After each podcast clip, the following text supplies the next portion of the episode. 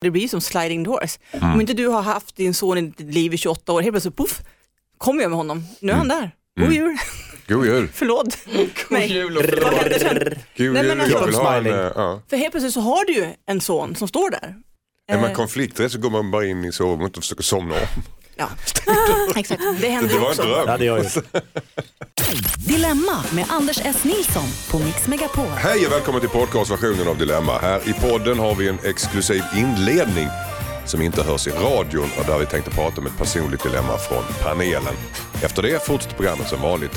Och lyssnar du på iTunes eller podcaster får du hemskt gärna prenumerera på den här podden och ge oss en liten recension.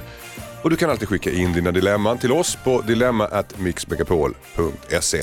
Stora som små så ger panelen sina tips och synvinklar på era bryderier. Visst lät jag som en flygvärdinna panelen? Vackert. Nästan, att du säkerhetsförskrifterna.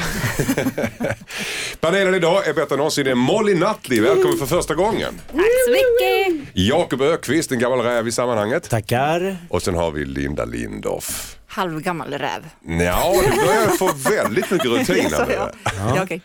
Du, vi börjar med dig Linda. Det så känner man igen från Bonde söker fru. Och just nu så spelar du in Förlåt mig på TV4. Mm. Och det är uppslitande program. Ja, det är fruktansvärt uppslitande. Jag vet inte när jag har gråtit så mycket som jag har gjort de senaste veckorna. Det är så. Men det blir också bra. Mm. Livsöden som liksom vecklas upp och som tar tag i det. För ett förlåt mig kan ju vara så mycket mer än bara förlåt mig. Man måste ju få en bakgrund till vad som har hänt och lite historia kring. Och sen kanske någon förlåter eller inte förlåter. Är det mycket syskon, familj, förlåtelse? Ja. Det. Mycket familj. Mm. Jobbigt om någon inte vill förlåta. Ja, och det har jag varit med om också. Dörren smälld i ansiktet. Kan man ta med det då i tv?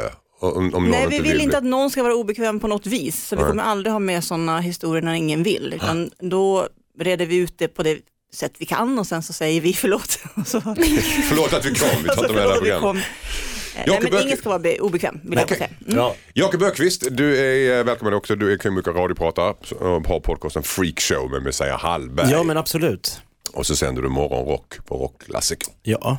Och sen har vi då Molly Nutley. Ja. Välkommen. Tack så mycket. Ja, hur känns det? Jättekul. Det är kul.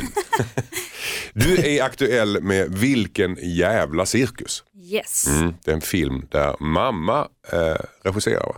Yes. Ja, hur är det att bli regisserad av morsan? Det är den bästa regissör jag har jobbat med. Mm-hmm. Så det är väldigt kul. Hon är grym. Hon är grym, såklart. Och sen så är du... vad var du med också? Du spelade Chocken i vatten. Ängla går 3 har vi sett dig. Yes. Och så kom du 2 i Let's Dance 2012. Ja, just det. Och bara 22 år. Var ska det här sluta? Herregud. Och du kommer göra dig känd efter det här programmet också, för du har nämligen ett dilemma. Har någon viskat det åt mig som du har ruvat på den här veckan? Berätta. Nej, alltså jag ruvar på det idag. Det är verkligen så här, jag är inne i en arg period som är väldigt lätt provocerad. Och var inne och scrollade på olika tidningar för att jag har bestämt mig för att lära mig mer om vad som händer i världen. Och inser att på 30 sekunder så kommer det upp 3 rubriker om hur man kan gå ner i vikt snabbt. Mm. Och då blev jag jävligt rasande för att det är inte konstigt då att vi har så mycket idealproblem och ätstörning och sånt här. Så då la jag upp en video på Instagram där jag rageade sönder. Rageade sönder, alltså du var galet arg. Jag var väldigt arg. Mm. Och... Du Google-translatar över olika generationer här, Anders. Jag rageade sönder. Jag vet inte om alla är med där. Men jag var tvungen att det blir jättearg. I videoform. Ja, i videoform. Ja. Mm. Och bad den tidningen och tidningar att typ dra åt helvete om de har ju ett ansvar, tycker jag. Mm. Väldigt stort ansvar. Men sen fick jag lite panik för att jag insåg att mitt rageande kan ju ge mig konsekvenser också. Mm. Och det har hänt ganska många gånger att man liksom lägger upp något och sen bara... Vilka konsekvenser tänker du då? Att man kanske inte... Just nu så jobbar jag, liksom, eller jobbar, men jag gör en grej med den tidningen jag nämnde. Vilket gjorde att jag fick lite så här: oj gud, det här kanske inte är bra. Nu ska jag liksom jobba med dem om 2 veckor. Men sen så är det ju fortfarande en åsikt jag står för väldigt starkt. Och jag tycker verkligen att det är en sån grej jag reagerar på varje dag. Men du tog bort den här, ja, eller? Ja, precis. Och du har lite ångest över att du gjorde det, eller? Ja, det har jag, för att jag känner också att det är ju något jag står för. Och jag har väldigt mycket unga tjejer som följer mig. Och det är ju egentligen dem jag bryr mig om. Mm. Mer än något. Och mig själv. Det är ju för mig själv jag gör det också. Så du valde lojaliteten mot tidningen framför de här unga tjejerna? Om man ska dra det hårt. Ja, om man ska dra det hårt. Ditt dåliga samvete. Ja, men precis. Det är ju så det blir. Och nu när jag sitter här ångrar jag. Jag ser det. Jag ser det. Och vet ni vad det var? Det var så jäkla klockren videon också. Har du sparat den? Jag har sparat den. Men du tar inte upp den igen ju. Det måste du göra. Alltså jag funderar på att göra det. Ja, visa oss den nu. Oj, det var inte den som kom upp. Där kom den. Nej, det var datorn som lade ner här inne. Vad säger du, Jakob? Om Jakob Öqvist, om det här. Jo, men jag förstår dilemmat. Jag gjorde en liknande grej. Ibland rinner ju bägaren över. Och jag satt också och scrollade. Och så kom det upp en sån här otroligt larvig före- och efterbild. Här får du superkroppen på... Mm. Det är alltid superkroppen är alltid toksmal och superrippad och hit och dit. Mm. Och bra ljussatt. Bra ljussatt, och det är liksom aldrig så att man ska vara nöjd med sig, utan det var så här, på den ena bilden normal, på den andra bilden inte en fettknutta liksom. Och då är det liksom idealet. Har ni sett de apparna? Nej, ja, men då är de gör reklam för dem på Instagram. Får drömkoppen via en app. En app som gör dig smal? Nej, som gör att du får de här magrutorna och tonade muskler. Man får se för och efter, man lägger på något filter så får man det där. Det kan man göra på cirkus förr, ja, eller på tivoli. Man bara stoppar in huvudet i ett hål. Men så då är det inte på riktigt, nej, det är bara på bild. Ja, just det. Gammal app. Och jag kan ju säga att de som till exempel tävlar i sån här bikini fitness och i sån här liksom bodybuilder-tävlingar där man ska vara ha så lite fettprocent som möjligt, de säger ju själva att när de är så där rippade, de mår ju piss. Alltså de mår ju sämre än någonsin, för de har ju liksom svällt sig själv så hårt de sista veckorna för att vara så liksom stenhårda till den här liksom tävlingen. Så det har ju ingenting med ren hälsa att göra. Nej, att men vara det är ju en annan toksmal grej. De tävlar ju faktiskt i just fitness. Ja, men här var det en sån modell. Hälsa. Nej, men det är det jag menar, Aftonbladet eller Expressen eller vem det nu som lägger upp det här saluför ju det här som något liksom ett mål. Det här, ja, så här skulle alla se ut. Men och att det blir den här att man skapar en norm i att det här är det som är det positiva och bra och allt annat är dåligt. Och grejen är den, jag kan bara prata utifrån att vara en ung tjej. Det är så jäkla hemskt att se det hela tiden. Och man är så mycket mer lättpåverkad än vad man tror. Jag har en liten fråga här. Är dilemmat att vi matas med kroppsideal, perfekta kroppar i tidningar? Eller är dilemmat att du tog bort din rage, att jag såg bort min rage? Det tror jag är dilemmat. Med risk för att förlora ditt jobb? Ja, men förlora mitt jobb. Men alltså få kritik i alla fall och liksom hamna i någon twist med dem jag i alla fall har lovat mig själv. Man kan säga att du vek ner där lite grann för tidningen. Egentligen följde du ditt hjärta när du lade upp det här. Ja, alltså och nu ångrar du dig. Exakt. Ska hon ångra sig? Vad ska hon göra? Ska hon lägga upp det här igen? Eller ska hon liksom... Gjorde hon rätt som tog bort den? Vad säger Linda? Jag har ju ett exempel efter Kristallengalan vid ett tillfälle. När jag reste mig upp och gick hem. Mitt under pågående direktsändning. Varför har ingen skrivit om det här? Ja, men det kommer jag ihåg. Jag kommer aldrig ihåg varför jag gick hem. Hallå. Det blev ju en löpsedel. Hemskt. Ja, men gud, det här har jag missat. Ja, men det här... Det var ju en bild som jag la ut på Instagram som låg bakom, kan man säga, att det blev så stort också. Delvis så reste jag mig och gick i direktsändning. Det är ju inte bra, för att jag blev lite irriterad över att vi inte vann. Inte över att jag missunnade att någon annan vann, utan att vi faktiskt inte vann igen. Så jag satte mig i taxin och så tog jag en bild och sa: hur tusan kan kakor vinna över äkta kärlek? Och så la jag ut den. Och då ringde min man, ta bort den snabbt. Och jag tog bort den. Och jag tog bort den så snabbt. Ångrade du dig? Aftonbladet han. Din man förstod att det här är GFG. Tog en skärmdump. Så din man ringde Aftonbladet innan han ringde dig. Jag har en skärmdump om den är borta. 10 000, snabbt. Nej, men så att, jag tycker ibland att man kanske är lite för spontan och ivrig i sina känslor. Och det är så lättillgängligt numera att lägga ut det och visa hela världen hur man känner. Och sen kanske man då ångrar sig och då kan det vara för sent, eller så är det inte för sent. I vilket fall så kanske man ska fundera en gång eller 2 gånger innan man postar någonting som är så starkt och känslosamt. Men sen så tycker jag att man ska inte sitta och ångra sig efteråt som du gör nu. Nej. Så lägg upp den igen. Molly är 22 år och hon är arg och ung och hungrig och vill att världen ska bli mer rättvis. Ja, men vi konstaterade att hon är erfaren. Är det rätt? Ja, exakt. Hon är ju erfaren, livserfaren och har gjort massor och känner en massa, och jag tycker du ska lägga upp den igen. Ja, jag tror jag kommer göra det. Mm. Nej, nu känner jag det. Ja. Bara också för att det var mer spontana.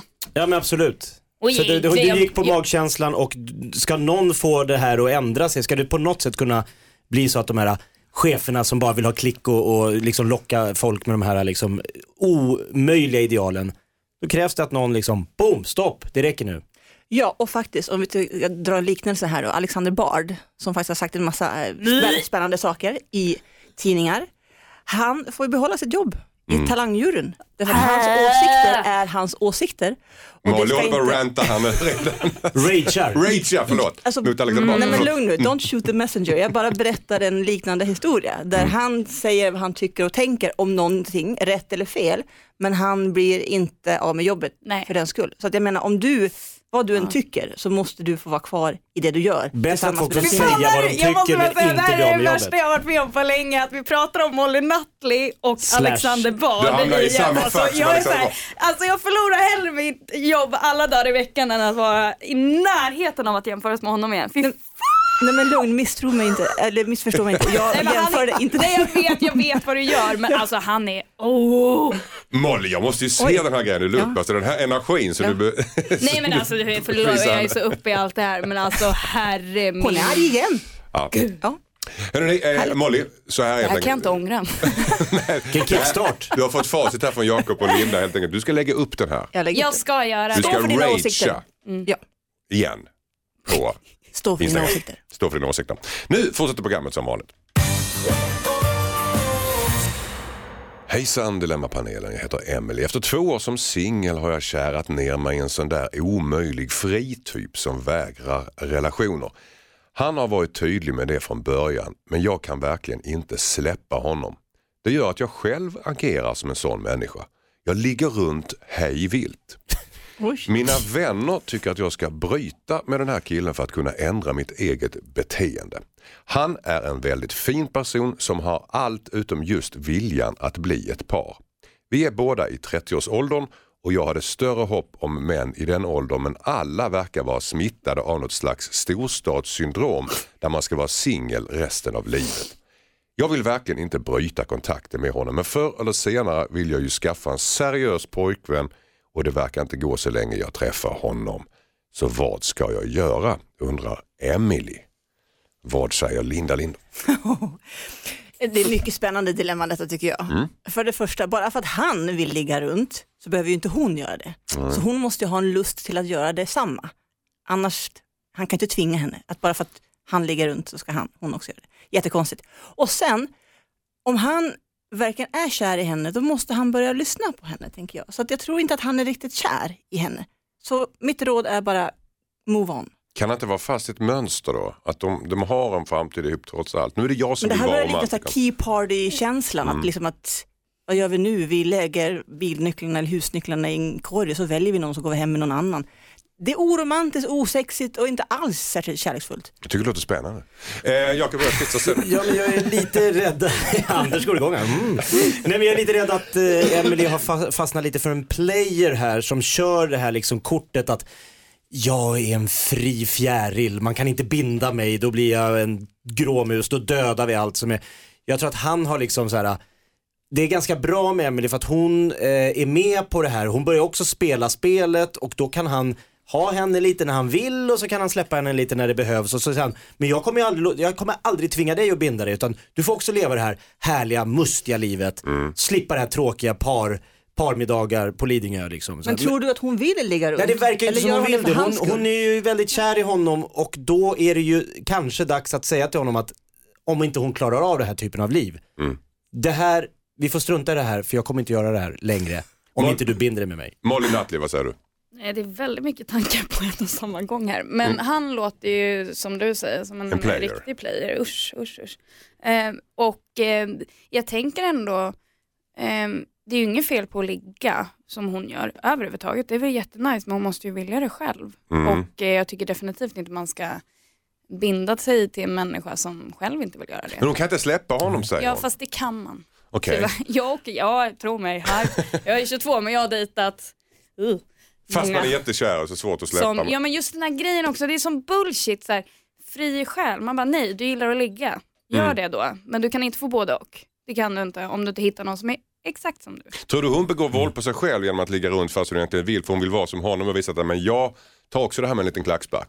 Men jag tror att man gör väl lite... Alltså, det är väl den grejen att man inte vill visa sig själv liksom nydig. Och det, man kan definitivt hamna i ett mönster i det. Men man måste ju kunna vara singel utan att ligga runt. Nej. Om han vill ligga runt men hon inte vill det, så kan inte hon tvingas kännas måste göra det. Men ska hon sitta hemma på kammaren när han är ute och svingar runt? Nej, men å andra sidan så kan man inte ligga runt om man inte känner för att ligga runt. Om man har man investerar helt andra känslor i att ligga runt, så kanske man inte ska göra våld på sig själv genom att göra det på den andra. Men vänta, Emily hette hon. Emily, ja. Emily har väl en fri vilja och hon har väl ändå valt att ligga i de stunderna, och då kanske det känns rätt då, och sen så blir man väl bara ledsen att man känner att den här killen kanske inte vill mer än vad man själv vill. Fast hon har ändå skrivit in hit, Molly, och det känns lite grann som att hon kanske inte riktigt vill göra det där. Hon vill göra det för att passa in. Ja, men då ska hon inte göra det. Alltså, jag tror hon har köpt hans ett knep. Ja, ja, precis. Ge oss. Hon ska sexvägra tills han bara vill ligga med henne. Nej, okay. släpp killen så här. Han har ju så himla många han kan välja ändå. Nej, men hon måste prova något kul. Nej, men jag håller med henne om en sak, Emily. Det är någonting, det här har jag och min mamma pratat otroligt mycket om. När nu har jag pojkvän, vilket jag aldrig trodde jag skulle få. Jag var inne i en sån här grej. Det känns som att idag så är det någon grej att man ska liksom göra allt. Man ska inte binda sig, karriären är det viktiga. Man ska leva life, man ska ha kul och liksom vara en härlig människa. Alltså den här grejen med att så här, fan, om man är kära, då är man väl det, eller? Varför skulle det vara så jävla svårt? Ja, men lugn, kolla på Bonde söker fru, där blir de kära hela tiden. Kan ju vara så att hon är kär i honom men han är inte kär i henne. Det kan det definitivt vara, och då är det också en väldigt fel kille att vara med, för då utnyttjar ju han det. Okay. Får jag säga något gammaldags och tråkigt? Ja. Jag tror att när man är riktigt, riktigt kär, så tror jag fortfarande att då vill man egentligen bara vara med den man är riktigt kär i. Det håller jag med om. Så det här osäker. Är någonting lite fishy med alltihopa. She deserves more than this. You go, girl. Tack så mycket. Hejsan, Dilemma-panelen. Jag heter Caroline. Min kille har börjat jobba mer och mer som DJ. Han har spelat ute på klubbar under flera år, men den senaste tiden har han haft fler och fler bokningar, vilket gör att han jobbar mindre på sitt vanliga jobb. Han säger att han måste släppa loss lite när han spelar och har alltid druckit några drinkar medan han jobbar. Nu när han spelar 3-5 gånger i veckan är jag rädd att han är på väg att bli alkoholist. Han menar på att han kommer bli mycket sämre på sitt jobb om han inte dricker, eftersom han inte kan släppa loss då. Men han måste ju kunna jobba utan att vara full. Jag har varit hård mot honom och sagt att han måste sluta dricka, men då tycker han att jag inte stöttar honom i sitt drömjobb. Så vad ska jag göra, undrar Caroline.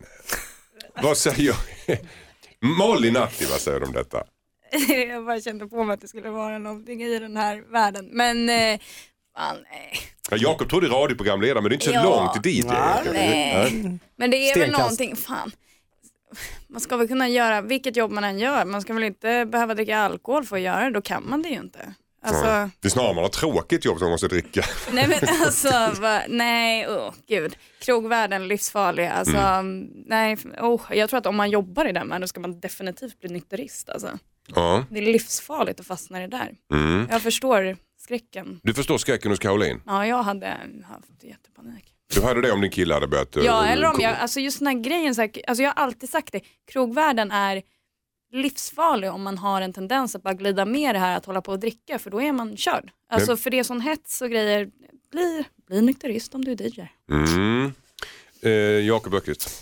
Jag har ju jobbat några år som DJ på det glada 90-talet, och jag känner igen mig den här mannen. Jag har också gjort, vi spelar lite bättre. Man är lite bättre när man har tagit några. Dels blir man ju lite del av festen, för alla som är på dansgolvet är ju där och festar och har kul, och då vill man vara en del av den här gemenskapen. Och sen är det ju också så, det är väldigt tufft att tömma ett dansgolv. med fel låt. Men när du har tagit 2-3 då skiter du lite i det och då blir du lite bättre. Och det är en fara om du ska jobba 3-5 dagar i veckan. Nu, ett tips jag gjorde, jag tog bilen till jobbet. För du blir också erbjuden, både av krögan du blir erbjuden, särskilt när du kommer ut i landet. Då vill alla så här, det är klart du ska ta några öl. Du är ju här och har kul och du bor väl på hotell och du ska inte åka hem förrän imorgon. Och då är det så svårt att stå 13:00 i Eskilstuna på Harrys och sen, nej, jag tar en Cola Light tack om det finns, för att jag är här för att spela musik, inget annat. Medan de tyckte, men herre, slapp, till och med liksom han som har stället tyckte, slappna av nu, ha lite kul. Ta bilen, det är det enda svenskar kan ta som en liksom ursäkt för att inte dricka. Faktiskt sant. Vad hade du för DJ-namn? Jake the Snake. Det hade du inte. Hade du Jake? Nej. Jo. Nej. Jag har aldrig hört så tacky namn över Jake. Det måste vara jag var ingen Avicii heller. Jake the Snake. DJ Jake the Snake. Var kommer det Snake ifrån? Vilken Snake? Ja. En liten lömsk DJ. Jag var där och högg med låtarna. Oj, alltså. Jake the Snake. Han hugger på allt. Kommer inte ihåg Jake the Snake? Som en kobra. Stod ju på Golden Hits hela 90-talet. Kommer du inte ihåg Jake the Snake? Nej, och nu tappar jag alla mina kloka tankar. Det är jättemycket fint att säga till den här tjejen. Ja, fast du liksom förstörde med Jake the Snake. För nu tänker jag att du behövde säkert dricka om du hette Jake the Snake och så stod någonstans och skulle tömma dansgolvet. Så här, jag tycker inte man ska utföra något yrke på fyllan. Det är jättekonstigt. Att bedöva sig själv eller försöka förbättra sig själv med alkohol eller droger eller någon form av substans, då är man ju inte tillräckligt begåvad. Nej. Det är ju helt åt helskotta, joxa, att göra på det viset. Jag skulle hävda att hon borde ringa till han som har de här ställena och säga, hur kan du anlita folk som dricker på jobbet? Förbjud dem.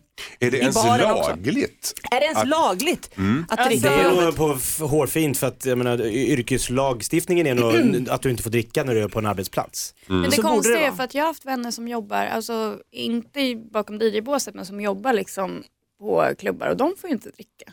Står i baren så får du inte dricka. Det nej, men i baren och serveringspersonal och de dricker ju inte förrän efter jobbet. En kypare kommer på pickaluren. Nej, men DJ, du har ju själv varit DJ:n. Du vet ju att man blir erbjuden öl så fort du kommer in på diskot. Oh ja. Och jag vet också att man faktiskt spelar lite mer avslappnat och tar lite mer fräcka grejer men i stunden när man har druckit några öl. Men i längden är det ju inte bra, såklart. Ja, men och just den här grejen också, att det slutar väl ändå med att han har ju en tjej där hemma.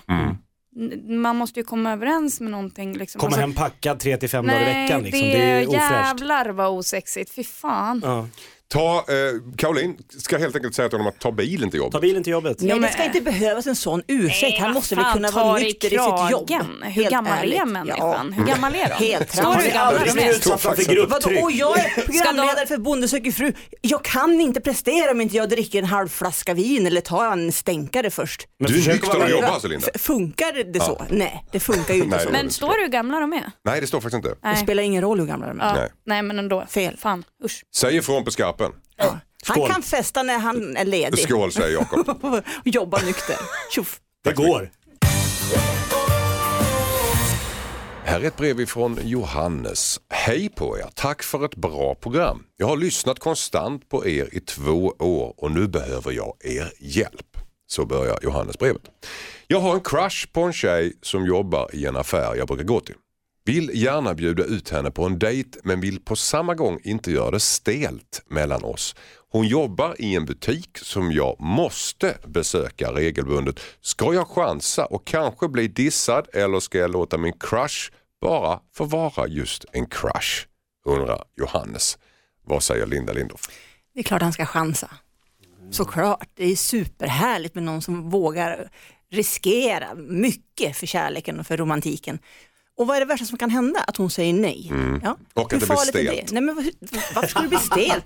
Det är upp till honom. Om han säger så här, hej du sköna du, vad säger som en middag ikväll? Eller inte?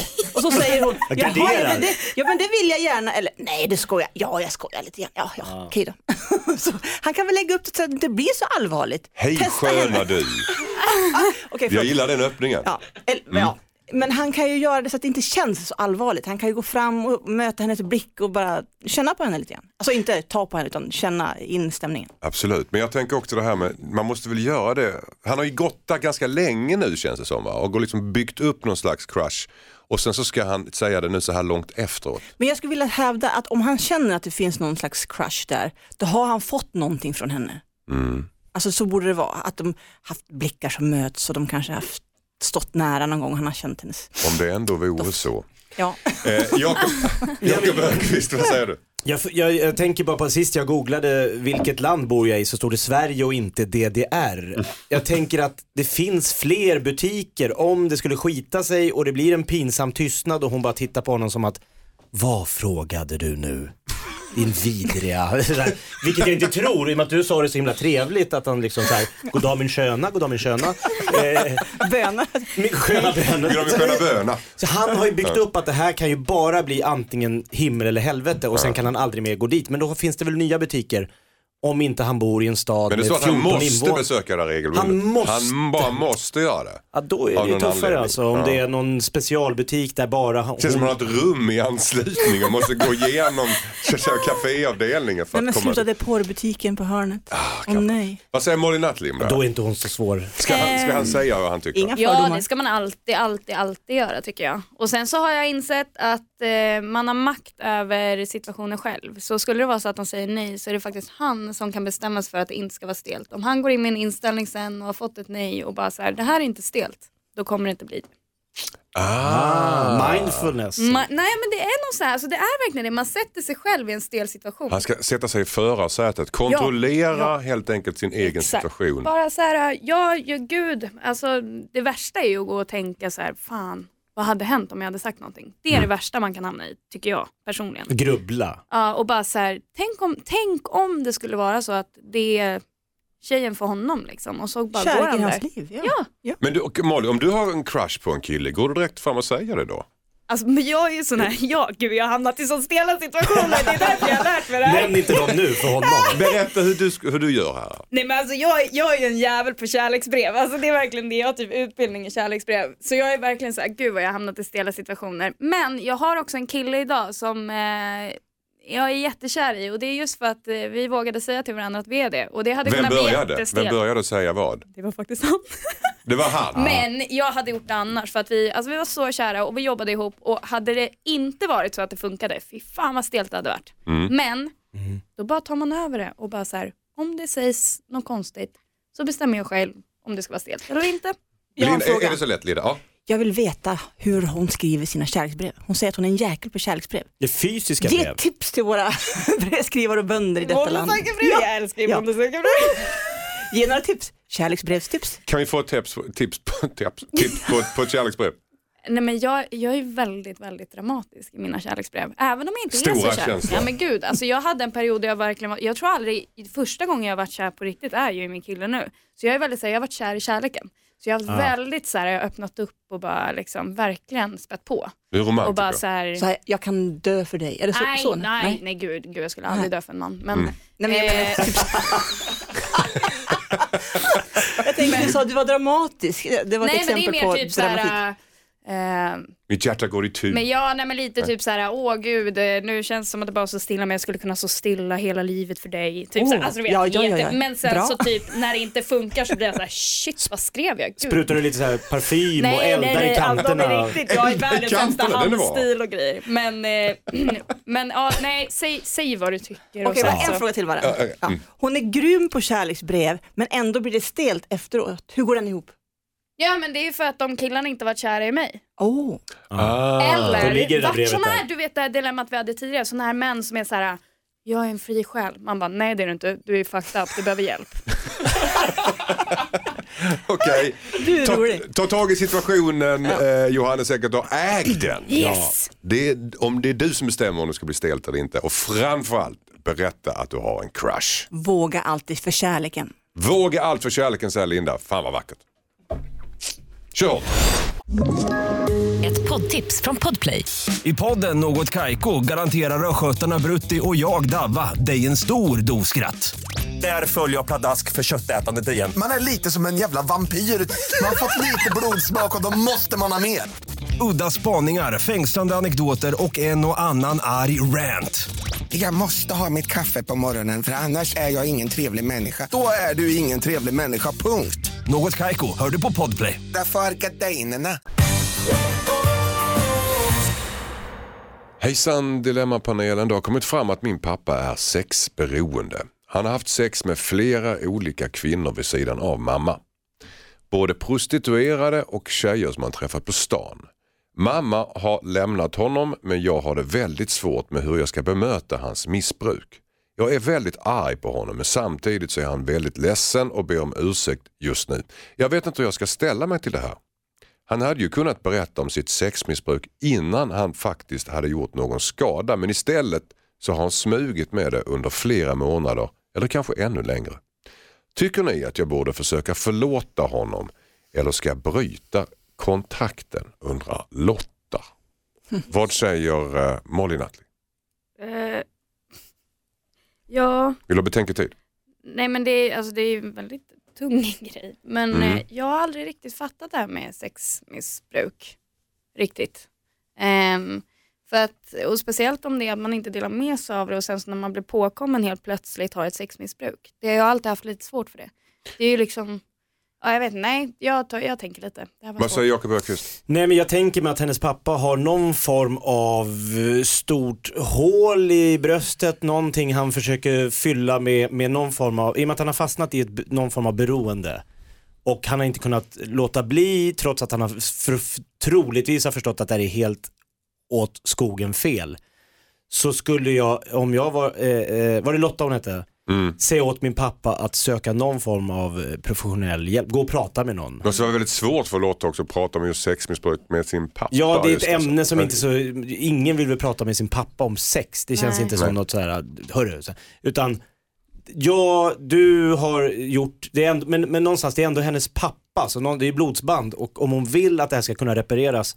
Så tycker jag menar, han kommer nog inte kunna reparera med mamman. För hon kommer nog inte förlåta det han har gjort. Nej. Men däremot kan ju dottern och pappan kanske hitta tillbaka till varandra. Och det kanske är bra för honom. Men då skulle han ju behöva gå och prata med någon om det som var anledningen till att det här hände från början. Vad säger Linda Lindorff? Ja, men ett beroende är ju ett beroende. Och då är han ju sjuk. Och då måste han ju botas. Det är ju nummer ett.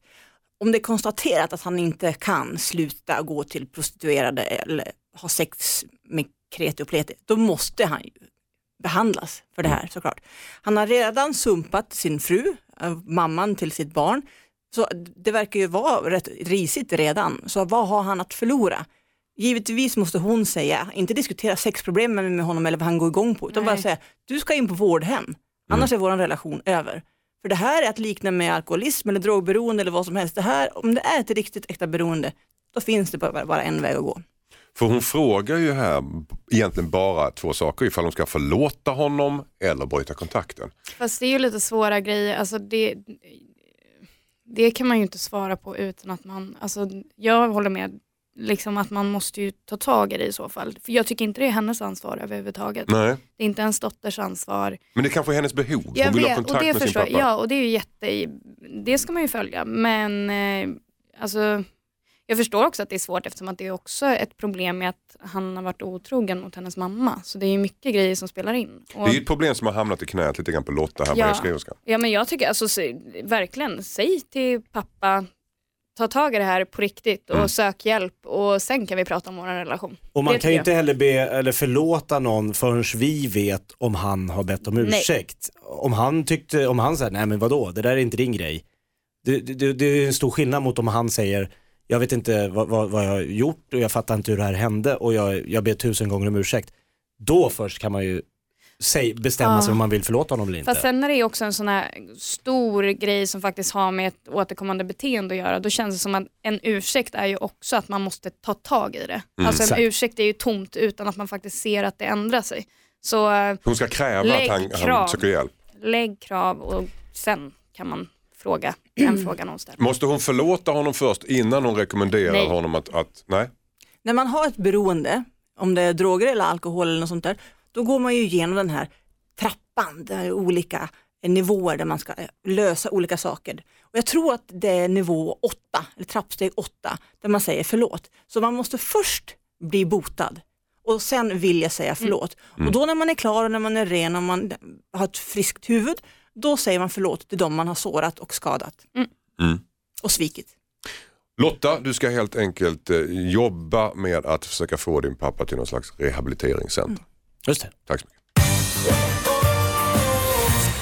Hejsan Dilemma-panelen, jag heter Samira. Jag har nyligen träffat en underbar kille. Problemet är att han har uselt bordsskick. Han sitter med armbågarna på bordskanten, tuggar med öppen mun och håller gaffeln åt fel håll, som att han vill skada maten. Vi har bara varit ihop i några månader och jag känner inte för att börja uppfostra honom. Problemet är att både han och mina föräldrar har tagit upp att det vore trevligt att äta middag ihop. De har träffat varandra snabbt och han är supertrevlig på andra sätt. Han har bara inte blivit uppfostrad vid matbordet. Mina föräldrar kan vara lite fina i kanten och jag vet att de skulle reagera på hans bordsskick. Jag undrar, vad ska jag göra? Undrar Samira. Det låter som att alla skulle reagera på det där bordsskicket. Ja. Alltså jag har ju jätteproblem med typ så här, alltså jag har verkligen haft problem med när folk så här smaskar. Alltså jag har inte kunnat hantera det. Så det här är så här... Oh. Är det smask just? Alltså... Smask och alltså, armbågar på bordet, den grejen. Det spelar ingen roll för dig? Spelar mig ingen roll.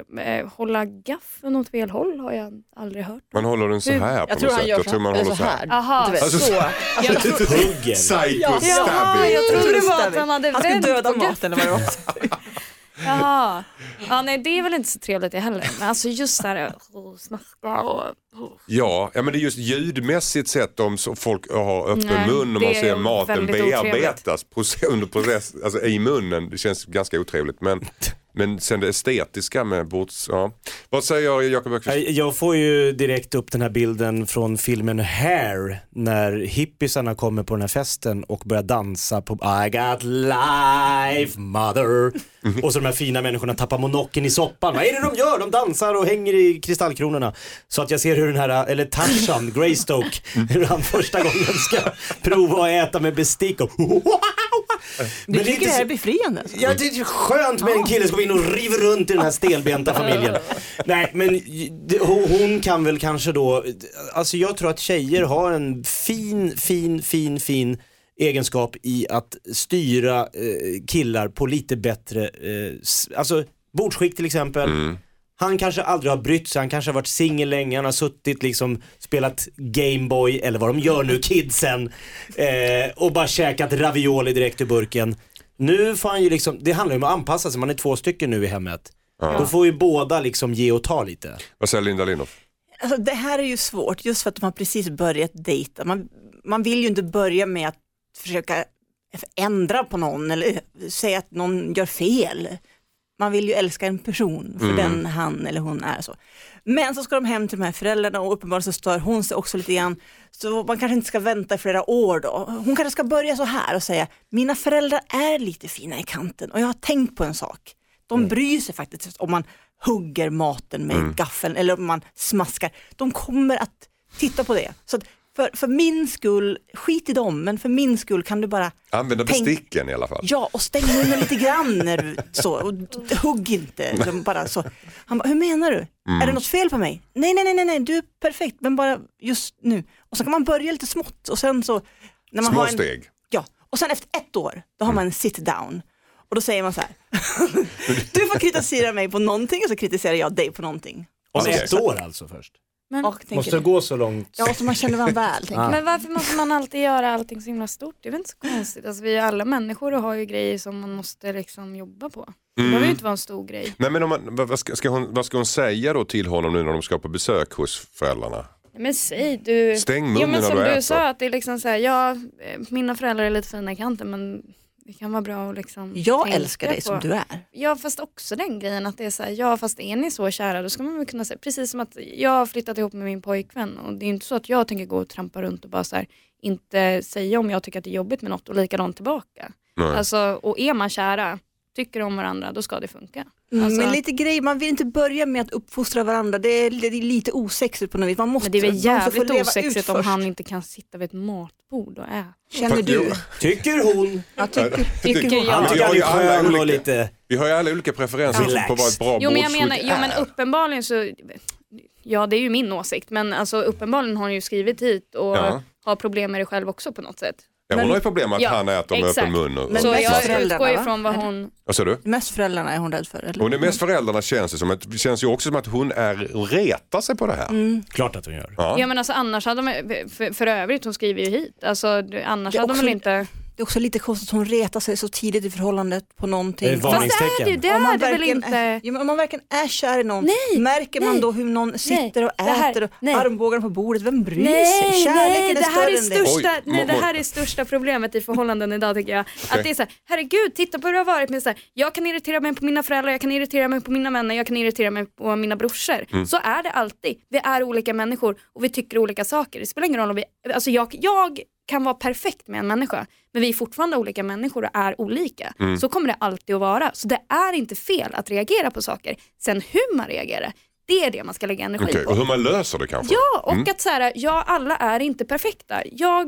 Men måste han ändra sig för din skull då, tänker man? Alltså så här, nej, det måste han inte, men jag ska ändå kunna ta upp det och skapa en diskussion kring det. Ja, varför äter du så här? Är det någonting som ligger bakom det? Ska vi prata om det? Och han säger, jag älskar att äta med öppen mun, jag älskar att hugga mat. Men alltså det är så banalt när vi pratar, för att det är verkligen så här, det här är en av de... Alltså, herregud, hon har ju för fan skrivit hit. Ja, det är klart hon har gjort. Ja, men han kanske tycker att hon är super tight ass. Ja, men då får ju han skriva hit när hon har tagit upp det. Okej. Det har vi jättebra. BD pojkvän skickat brev till Dilemma och hur han upplever det. Ja. Tack så mycket. Skicka in ditt dilemma till dilemma@mixmegapol.se. I studion idag Linda Lindorff som knaprar nötter som aldrig förr. Yes. Jakob Öqvist, mamman är kors och Molly Nutley. Åh gud, pappan samma. Är så glad. Jag blir alltid jämförd med mamma. Han kommer nästa vecka, Colin. Löser dina problem. Jag som håller på att strula till namnen heter Anders S. Nilsson och gör det gammal god tradition för jag brukar göra lite då och då. Ja. För att ha lite trevligt. Det är bara därför. Snart är det dags för Hans. Han skriver att hans granne håller på att driva honom till vansinne med sitt sopsnyltande. Hej, jag heter Hans. När soptunnorna ska tömmas måste jag dra tunnan över gatan och då står den bredvid grannens. Men vad gör då min granne? Jo, han stoppar sina sopor i min tunna. Man betalar efter vikt. Om jag konfronterar honom kommer han säkert att neka. Vad ska jag göra? Undrar en upprörd Hans. Han har ju rätt att upprörda. Alltså. Ja, det där är faktiskt jävligt oskönt. Alltså. Det är oskönt, ja. Ja, alltså gud. Men hur ska man hantera? Vad hade du gjort, Molly? Jag hade satt mig och väntat typ en hel dag så här, smygfotat och bara adsinja. En sopspion. Alltså bara för att jag tycker sånt är kul också. Lagt ner så mycket tid och väntat. Nej men vad fan om det är hela tiden. Alltså om det handlar ju om pengar. Mm. Då kan man lägga ner lite energi och tid på att ta en bild. Eller jag vet inte. När det är pengar i potten. Eller bara prova en gång. Framförallt så är det ju fräckt. Alltså, fruktansvärt. Vad gör man, Linda? Nej men alltså, det måste ju redas ut. Därför att det är höjden, maken till fräckhet. Alltså, jag har aldrig hört någon liknande. Vad är det för typ av människa som gör så här? Ove i Solsidan. Ja, någon snor typ. Ser att han sparar in. Kan det också vara så här lathetsgrej? Eller att han ser för full? Eller något? Nej, jag tror verkligen att det sitter i pengarna. För det är precis så som han säger. Man betalar ju per kilo sopor när man lämnar. Det är helt sjukt alltså att det finns sådana. Det är en snålgranne. Men Molly är inne på någonting väldigt spännande. Hon borde ligga där då, eller han menar jag, och ta de här bilderna så att han har bevis. Och sen bara, titta här, är det så? Det kan hjälpa honom, så är det Molly. Ställer du upp som någon slags CIA-spion där? Mm. Ja. Men det kostar. Men det är ännu dyrare. Men en sak bara, vi måste säga det här. För att han sa, om jag skulle konfrontera honom så skulle han säkert neka. Han måste såklart börja med att ta upp det. Och säga, jag tror jag har en tendens, jag ser en tendens till att min soptunna blir mycket fullare efter att den har stått bredvid din. Kan du förklara detta? Men kan det vara någon, det kan ju vara någon annan. Eller? Tror du det? Det skulle kunna vara det. Ja, han ser väl då. Om man inte har sett sina sopor i sin tunna. Har han sett det? Ja, han har. Häng om grannen säger, det händer även mig. Har du också varit med om det där? Har du också varit med om det här? Jakob, du får sista ordet. Ja, men vi måste ju också säga att man måste ju välja sina strider i livet. Alltså vi är sociala djur. Man kommer störa sig på väldigt många människors beteende. Ska jag bråka med mannen som står i rulltrappan? Ska jag bråka med kvinnan som pratar i mobil? I kassakön framför mig på Ica? Ska mitt liv alltid vara konfrontation och tjafs och gnäll? Eller ska jag vara lite härlig och skön och bara, ja, låta det här passera. Ja, jag orkar inte få en granne som jag har ett bråk med så det blir dålig stämning här i flera år för att han slänger ner en liten påse. Han kanske, min var full, jag råkar lägga i din. Är den som big till? Behöver du pengar? Jag swishar dig en 20, det är ungefär vad det kostar. Och så blir man såhär, jaha, där var jag en galning. Ja. Stå upp för vad som är rätt. Du kan inte, du tar allt till alla kring. Älskar dålig stämning.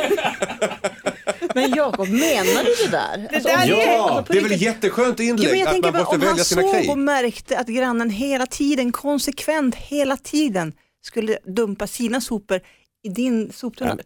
Hemma hos oss är det tvärtom. Jag brukar lägga in lite i grannen. Jakob är grannen. Fast det här får inte komma ut. För att, men de slänger så få sopor. Jag fattar ingenting. Våren blir full redan på onsdag. De tömmer på fredag. Vad gör de? Så jag lägger över lite i deras. Men pressar den under deras påsar såklart.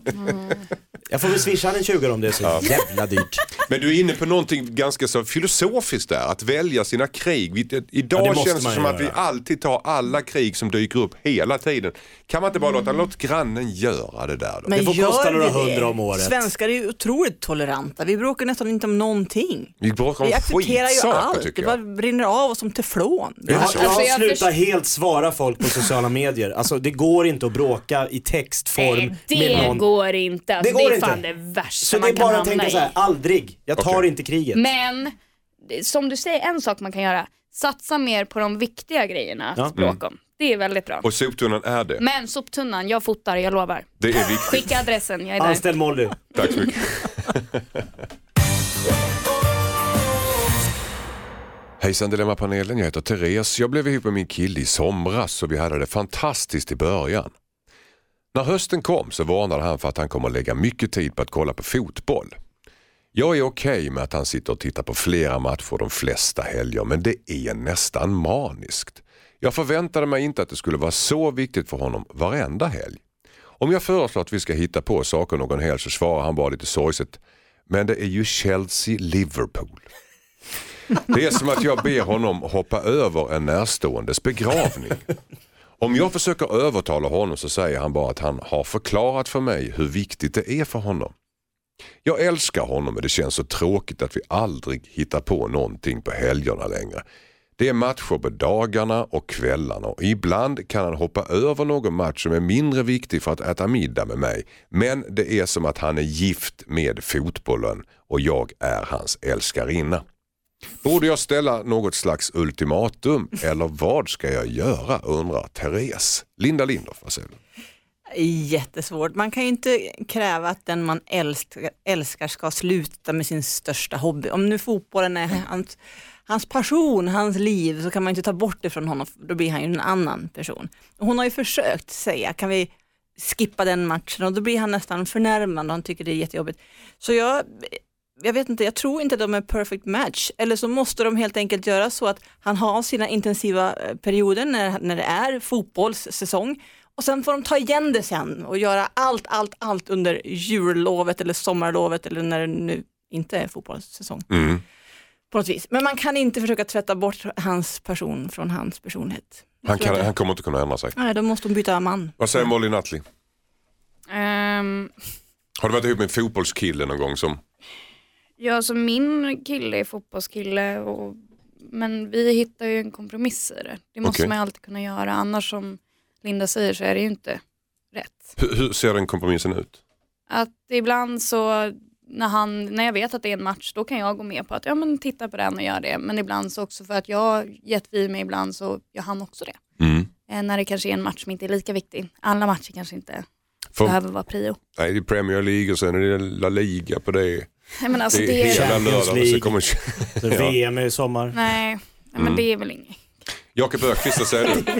Nej, det är synd att han inte kan komma. Ambassadör för fotbollsvärlden här mål. Nej, men det är ju också lite så här måste man ändå säga att om hon skulle säga min största hobby i livet är att gå på spa. Jag måste spa 4 till 5 kvällar i veckan. För det har jag alltid gjort. Ja, fast det gjorde du när du var singel och hade det livet. Och han satt i sin etta ungkarslya och kollade fotboll och tyckte det var livet. Nu är de ju 2. Och då måste man ju börja på något, precis som Molly sa, kompromissa bort lite av de egna intressena för det gemensamma. Men det konstiga är att han inte vill det. Han föredrar ju att kolla på matchen än att vara med henne. Det är ju det som är konstigt här. Ja, han är besatt av det här. Ja. Han måste väl omskolas lite grann. Nej, men han det går ju att banda saker på hårddisken. Så kan han liksom, om han bara stänger av sin mobil och så bandar han Liverpool-Chelsea. Ja. Men när ska han se den då? När hon har somnat. Nej, men... Alltså... Jo, men då kan de äta middag ihop och dricka lite rödvin. Sen men tänk om han sitter där och tänker på resultatet. Hur ska det gå? Vem gör mål nu? Det här känns mörkt alltså. Ja, men han kanske inte är nog kär. Nej, men så här ska det inte vara. Alltså, jag har sagt, det här har jag lovat mig själv. Okej. Jag har lovat mig själv att man alltid ska ge varandra en chans. Att liksom så här, bara berätta så här känner jag. Jag tycker det är jättetråkigt att fotbollen är ditt liv till 100%. Att jag känner mig som andrahandsval konstant. Det känns inte skönt. Vad tänker du? Sen pratar man om det, ser om man kan komma fram till något. Alltså blir det att det inte finns någon förändring i det? Då får man gå till det här att det är så här. Jag är jättekär i den här människan. Men det tar ju på mig av att acceptera det här. Är det värt det?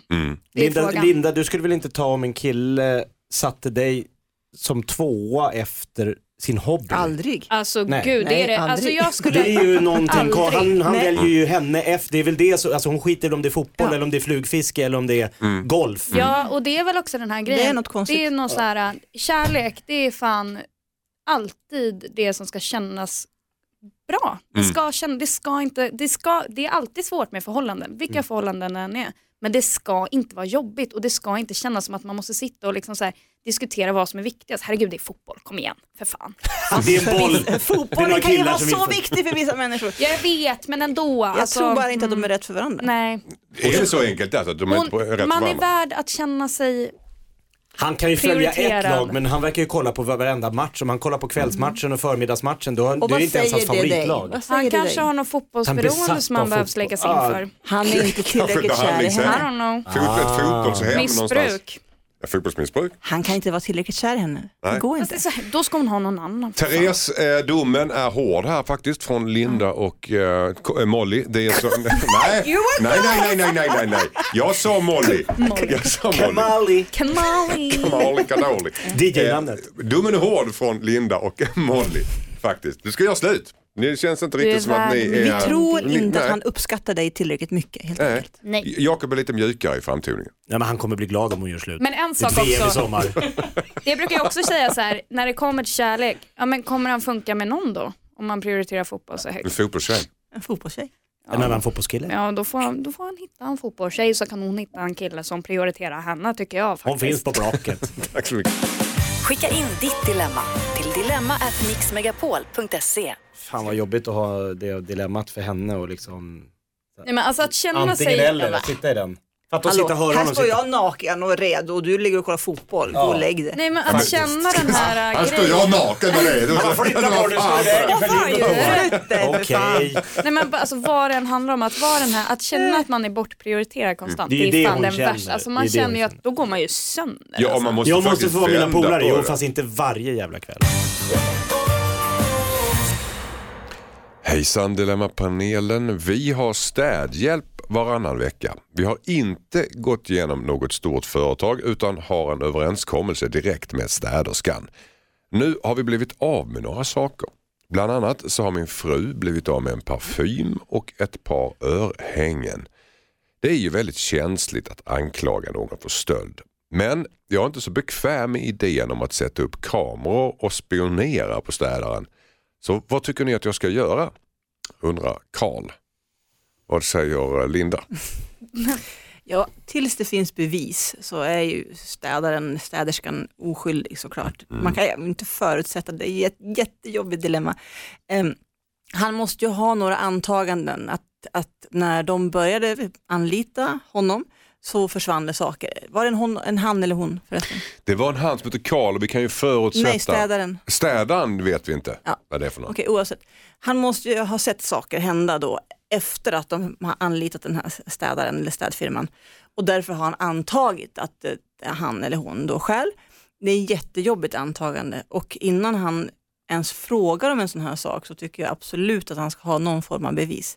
Det man möjligen skulle kunna göra är att man luftar hela ämnet inför alla i företaget och säger det har försvunnit saker på kontoret, vet någon någonting här så säg gärna till. Det kanske är någon som har råkat få med sig någonting hem, så säg sådana fall. Men var inte det där hemma hos Karl? Jo, det var hemma hos Karl. Alltså det är i hemmet. Ja, det är hemma. Det är hemma, så att leta bevis. Hur letar man bevis? Jakob Öqvist. Nej, men jag har faktiskt inte själv varit med om det här, men min moster var med om att det försvann saker, tyckte hon. Och så, nej, men jag är nog vims, eller det är väl någon som har lagt. Och så började hon lägga ut lite lockbeten. Hon la någon 100-lapp under någon kruka. Och hon jo, visst. Och den här tjejen då som var lite barnflicka / städerska, hon gick i fällan. Oj. Och ryckte de här 100-lapparna. Ja. Så hon tog henne på bar gärning och sa att det här är ju jättetråkigt. Här betalar jag dig. Jag trodde vi hade ett bra, liksom att allt var bra. Men ja. Och så fick hon säga att vi säger upp samarbetet. Ja. Gud, vilken jobbig grej. Vad säger Molly om det här då? Nej, men gud, jag vet inte. Det är ju jättejobbigt. Men alltså... Det är jobbigt att anklaga folk just. Man kan väl inte anklaga utan bevis. Nej. Det kan man ju inte göra. Alltså, var det 2 saker som var borta? Ja, det är 2 saker. Det var parfym och det var ett par örhängen. Har de barn? Nej, det står inte det i alla fall. Att de har barn. Nej. Saker försvinner ju inte av sig själv. Men det kan ju också vara så att man har förlagt någonting. Och sen så tror man. Alltså, det är, jag vet. Har du sett en parfym som... Det stod en parfym på en hylla. Vi har inte sett det. Såg du den när du städade här förra gången? Men vad säger man då om man är den som har tagit den? Jo, jag fick med den hem. Ja, men tror inte hon nästan blir för nervös för att klara och liksom ljuga vidare? Om Karl och hans sambo är överens om att de 2 har inte tagit sina egna grejer så att säga, utan det måste vara en tredje part här som har tagit det och de kommer överens om att ja, det är förmodligen städerskan. Kan man tänka sig att de säger upp kontraktet med städerskan? Inte utan bevis. Nej, det tycker inte jag heller. Nej, inte utan, men hur ska de skaffa bevis då? Ja, men då får man sätta upp en obekväm kamera då. Han får väl göra den grejen då. Får man göra i sitt eget hem får man absolut göra det. Man får filma hur mycket man vill i sitt eget hem. För jag tänker örhängen är väl ganska lätt att de försvinner. Det kan ju vara dyrbara grejer om det är diamanter. Säg att de har lagt i en väska och glömt i någon necessär som hon hade på någon affärsresa, hans flickvän. Och så anklagar de en person som inte har gjort något fruktansvärt hemskt. Kan man inte tänka sig avdramatisera det hela då och säga att det var en flaska här med lite vätska i, det var en ganska fin parfym, men du kanske trodde att det var slut, att du skulle slänga den. Har du gjort det eller? Har du slängt den? Fast det är ju ett anklagande. Det låg ett par örhängen här. Har du råkat fått med dig dem? Det stod en rengöringsmedel som heter Gucci. Du kanske trodde att det var någon sån här nya Gucci. Det är lätt att se. Det är också så här klassiker att man ska anklaga den som städar hemma för saker som har försvunnit. Jag gillar inte den grejen. Nej, det är inte... Nej. Vad ska de göra då? Ja, men... Grejerna är borta. De får vänta lite grann. De får vänta ett tag till och se om det försvinner mer saker. Ja, nej, men ska de riskera det? Fast det är 2 grejer som har försvunnit. Alltså. Men nästa gång är det en platt-tv. Ja, fast då är det ju så tydligt så att då kan man ju faktiskt anmäla det. Alltså, det är ju värre att anklaga någon för stöld som den inte har gjort än att de blir av med några grejer som de inte riktigt vet hur de... Alltså, jag fick gå ut och måla bort klotter på våran skolvägg som inte jag hade klottrat, men klassen röstade vem alla trodde det var. Och då blev mitt namn det mest röstade. Ja, då får du gå ut. Så jag stod och målade över den där jävla klotter. Fast du inte hade gjort det. Jag hade inte gjort det. Nej. Hur gammal var du här? Jag var i 3:an. Nej, sitter kvar än, så jag känner mig nästan. Jag är ju inte hjärtat, bara höra Jakob. Nej, vänta. Okej. Alltså hela din klass anmäls till förlåt mig. Verkligen. Hör du, gör ingenting Karl förrän du har bevis helt enkelt. Nej. Hejsan Dilemma-panelen, jag heter Petrov. Jag har en vän som jag tycker om att hänga med, men det som stör mig är att han ofta drar sig ur våra planer i sista sekunden. Jag känner mig aldrig trygg att han kommer att fullfölja det han har lovat. Det finns mängd av exempel när jag till exempel har fixat konsertbiljetter och han hör av sig en timme innan och bangar. Det är ju inte så himla kul att gå på konsert själv. Han skyller ofta på att han har blivit sjuk, men jag vet att han ofta lider av depressioner. Han är dessutom ganska folkskygg av sig, så om jag försöker umgås med honom i ett större gäng så dyker han nästan aldrig upp. Så det är ingen idé att boka in något med andra kompisar. Jag vill inte bryta bekantskapen med honom. Vi har känt varandra länge och har djupa och intressanta samtal när vi ses. Men jag blir så irriterad på honom när han drar sig ur, vilket händer ungefär varannan gång vi har något bokat. Jag har förklarat för honom att det inte är schysst, men han svarar alltid att han mår dåligt och att han inte kan göra något åt det. Vad ska jag göra? Undrar Petrov. Säg Jakob. Kära Petrov, jag tror att den här vänskapen du har med din gode vän här som lider av lite depressioner, du kanske inte ska försöka tvinga ut honom på konserter och hockeymatcher. Utan ha era samtal. Försök att hjälpa honom, diskutera varför han tycker det är obehagligt att vara bland andra människor. Alltså försök vara den vänskapen kan han ha kvar, men att han hamnar själv då i jobb. Jag förstår, stå och vänta utanför en konsert och så kommer ett sms, du det blev inget, alltså jag skulle bli helt tokig. Men då är ju det en sak som den här killen säkert som skickade smset går och också tycker det är jobbigt. Så båda mår dåligt av den här liksom, att han sviker honom i olika sociala sammanhang. Men tvinga honom inte till, säg så här, det är ingen idé att vi gör saker ute på stan. Vi hänger hemma hos dig eller mig och så kör vi det så länge inte du get your shit together. Du känner lite grann att Peter han tvingar ut lite grann nästan sin kompis. Ja, men det blir nästan som att det är klart att du kan alltså bara säga till någon, det är klart att det är inget jobbigt att gå på konsert, men om du har någon form av torgskräck eller har social fobi, då han går och nojar för det där och när det väl närmar sig, jag är sjuk, jag orkar inte liksom. Det är asjobbigt att gå på konsert om man har torgskräck och är folkskygg. Vad säger Molly om det? Nej, men jag känner igen mig i båda. För att jag har haft en period under gymnasiet och jag verkligen var så här. Alltså ibland så kom det bara till en punkt där jag orkade inte och kom på liksom så här, jag mådde dåligt och liksom sådana grejer. Och då har man svårt, man vill så mycket men sen så när det väl kommer till kritan så går det bara inte. Nej. Så det är verkligen någonting att lyssna på. Det behöver inte bara vara en ursäkt och ta det för vad det är. Sen har jag hamnat i situationen då man blir stirred up konstant. Men det jag har insett i det här är att ibland får man förstå varandras begränsningar och liksom se vad man ställer sig till det. Mm. Och kanske inte boka in så stora grejer med varandra då, utan bara så här, vi ses när det är spontant, när du pallar. Sen får han väl gå på konsert med någon annan då. När du var i gymnasiet och hade du svårt att säga nej då? När dina kompisar frågade om du skulle göra grejer? Jo, det hade jag. För att jag vill. Bara för att jag mådde dåligt, det betyder ju inte att jag inte ville vara med. Nej. Eller inte ville göra saker. Det var bara att ibland så gick det inte. Visste du då när du sa nej, då sa jag att jag kommer göra, visste du att när det kommer till kritan så kommer jag snacka och banga? Visste du det själv? Nej. Så det kommer som en överraskning för dig själv också. Vad säger Linda? Nej, jag tycker att ni båda har sagt väldigt kloka saker här. Men kanske att kompisen ska vara den som bokar upp det han vill göra. Han får komma med förslagen helt enkelt. Okej. Förstå varandras begränsningar och anpassa sig därefter. Okej. Han ska komma med förslagen helt enkelt. Men det är han som har social fobi och det är han som har lite problem med stora folksamlingar och sånt. Kanske han har idéer på vad han faktiskt skulle tycka var roligt att hitta på. Så Petter ska backa och istället låta kompisen komma med sina förslag? Ja, det kan väl vara en idé om det är så att han lider av någon slags fobi. Backa Petrov helt enkelt och låt din kompis lägga upp planerna för vad ni ska göra så blir allting mycket bättre. Tack så mycket. Tack. Hejsan Dilemma-panelen, jag heter Joakim. Jag har precis skaffat Tinder. Det är alltså en dating-app. Mm-hmm. Och satt och lekte med den. Senare plingade till och jag har fått en matchning. Då visade det sig att jag har swipat höger på en kollega. Jag måste ha missat det helt. Hon skriver till mig och jag får panik. Det känns ju kränkande att säga att jag gjorde fel. Så jag hittar på något om att jag tycker att hon är söt, men vid närmare eftertanke så vill jag inte dejta en kollega. Hon säger att hon förstår och att allt är lugnt. Men nu ska hon byta jobb. Helt ärligt så vet jag inte om hon gör det för att få dejta mig. Vilket skulle kännas absurt. Men hon har börjat smsa mig och vill ses.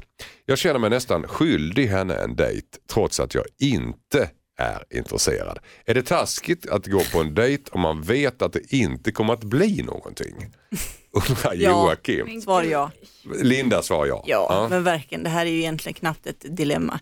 Jag förstår att han inte vill såra henne. Men han måste ju säga direkt precis som det är. Att jag tycker väldigt mycket om dig. Mm. Som kollega och som vän. Men jag känner inte att vi har den potentialen att dejta. Så jag är helt ny på Tinder och jag har swipat alla åt höger eller vänster eller vart man nu swipar dem. Så jag vet inte, jag har egentligen en datingkö på 100 pers. Du är en av dem och jag måste backa. Mm-hmm. It's not gonna be you and me. Kan han inte bara säga att du tycker att vi kan ta en dejt? Absolut. Men varför men det då? Finns, det finns inga... vill. Varför ska han lura och locka om det nej, inte men finns man ska inte där? Lura. Man ska inte lura, man ska vara ärlig och säga så att vi kan få en jättekul kväll. Ja, men... vi kan gå ut och ta middag och trevligt. Men det kommer inte bli du och jag. Jag har inte de känslorna för dig. Nej. Okej, Jakob, vad säger du? Men det låter ju som att han har skylt också lite på att vi kan inte dejta för att vi är kollegor. Mm. Och därför tror hon att om jag bara byter till kontoret rakt över här så kan vi swipa höger. Han tror att hon har bytt jobb för att han ska kunna dejta. Förlåt, men lite min känsla är väl lite så här... calm the fuck down. Alltså, vem tror du att du är? Jag tror inte... Snälla. Han tycker alltså, att han tror är Guds gåva. Alltså, tror du seriöst att hon skulle banga sitt jobb för att få gå på en dejt? Alltså, hon har också Tinder. Hon har säkert flera som står i kö för att få gå på en dejt med henne. Mm. Chilla, ta det lugnt. Så killarna bara hybris helt enkelt. Alltså, det här är en tendens man ser. Den här grejen av att det är så här, tro inte, lägg inte på mig eller lägg inte på henne vad som har hänt. Alltså nu, han bara bubblar ju upp här i att han tror att han är liksom Guds skapelse som alla vill vara med. Nej. Men hon vill ju dejta honom. Ja, jo. Men jag tror inte hon har bytt jobb för det. Nej, det är hans huvud. Men ska han dejta henne eller inte? Nej, dejta henne inte. Nej. Inte ens för, om kan vara ärlig och säga att vi kan ha en kul kväll, men det är inte du och jag. Men han verkar ju ha sån jävla ångest kring det här. Varför ska han gå på en dejt då? Ja, då trasslar han in sig längre. Eller så dejtar han henne och så märker han kanske att hon var mycket härligare än man trodde. Det är jag lite inne på. Att man kan faktiskt han byggt upp för mycket hinder på vägen. Gud, vilken hemsk start om det skulle bli en sån grej. Alltså, det är en jättefin start. Man börjar med kanske att man tänker att men det blir inte du och jag. Men så träffas man och äter middag och så har man skitkul. Men ska man provdejta alla möjliga då? Nej, men alltså det här, förlåt, men jag tycker bara det här är verkligen all respekt. Men du har för mycket ångest kring det här för att du... har liksom, du tror att hon har bytt jobb för dig. Alltså du har ju byggt upp världens jävla grej kring någonting som kanske bara är så här: oj, nu har jag ju bytt jobb, vi kanske kan ta en dejt. Och sen så bara får hon ett nej. Och då kan hon faktiskt säkert garanterat acceptera det. Jag gillar att Linda säger, ska man dejta alla möjliga eller? Som leder Bonde söker fru. Det är ändå, man måste ju dejta någon som man tror har potential att bli något. Ja. Eller hur? Man kan inte bara, ska du och jag dejta nu? Du och jag bara. Ja. Det här fast man behöver inte tänka 10 år fram i tiden för att man tar en Tinder. Nej. Det kan ju räcka med 10 timmar. Nej, man behöver inte heller då anta att den början. Men känner någonting gör man inte bara på en bild. Det gör man inte. Nej, men det är ju likadant. Precis som jobbar ihop. Ja, de jobbar ju. De är ju kollegor. Han vet ju. Känner du något för oss, Anders? Gud, vad ivriga alla varit nu. Ja, men för att det är så mycket en grej. Okej. Så ska han gå på dejt, ja eller nej? Nej. Liten dejt. Nej, säg som det är. Tacka nej. Tack. Skicka in ditt dilemma till dilemma@mixmegapol.se. Tack så jättemycket för att du kom hit idag, Linda Lindorff. Stort tack, jättekul idag. Tack för den här helgen, Jakob Öqvist. Tack, Anders. Tack för premiärhelgen, Molly Nutley. Tack så mycket. Var det kul? Det var jätteroligt. Ja. Och hoppas ni där hemma också har fått hjälp. Nästa helg är vi tillbaka igen med nya dilemman. Då har vi Josefin Kraford, Karin Da Silva och Thomas Ravelli i panelen. Så hörs vi då. Hej då! Hej då! God jul!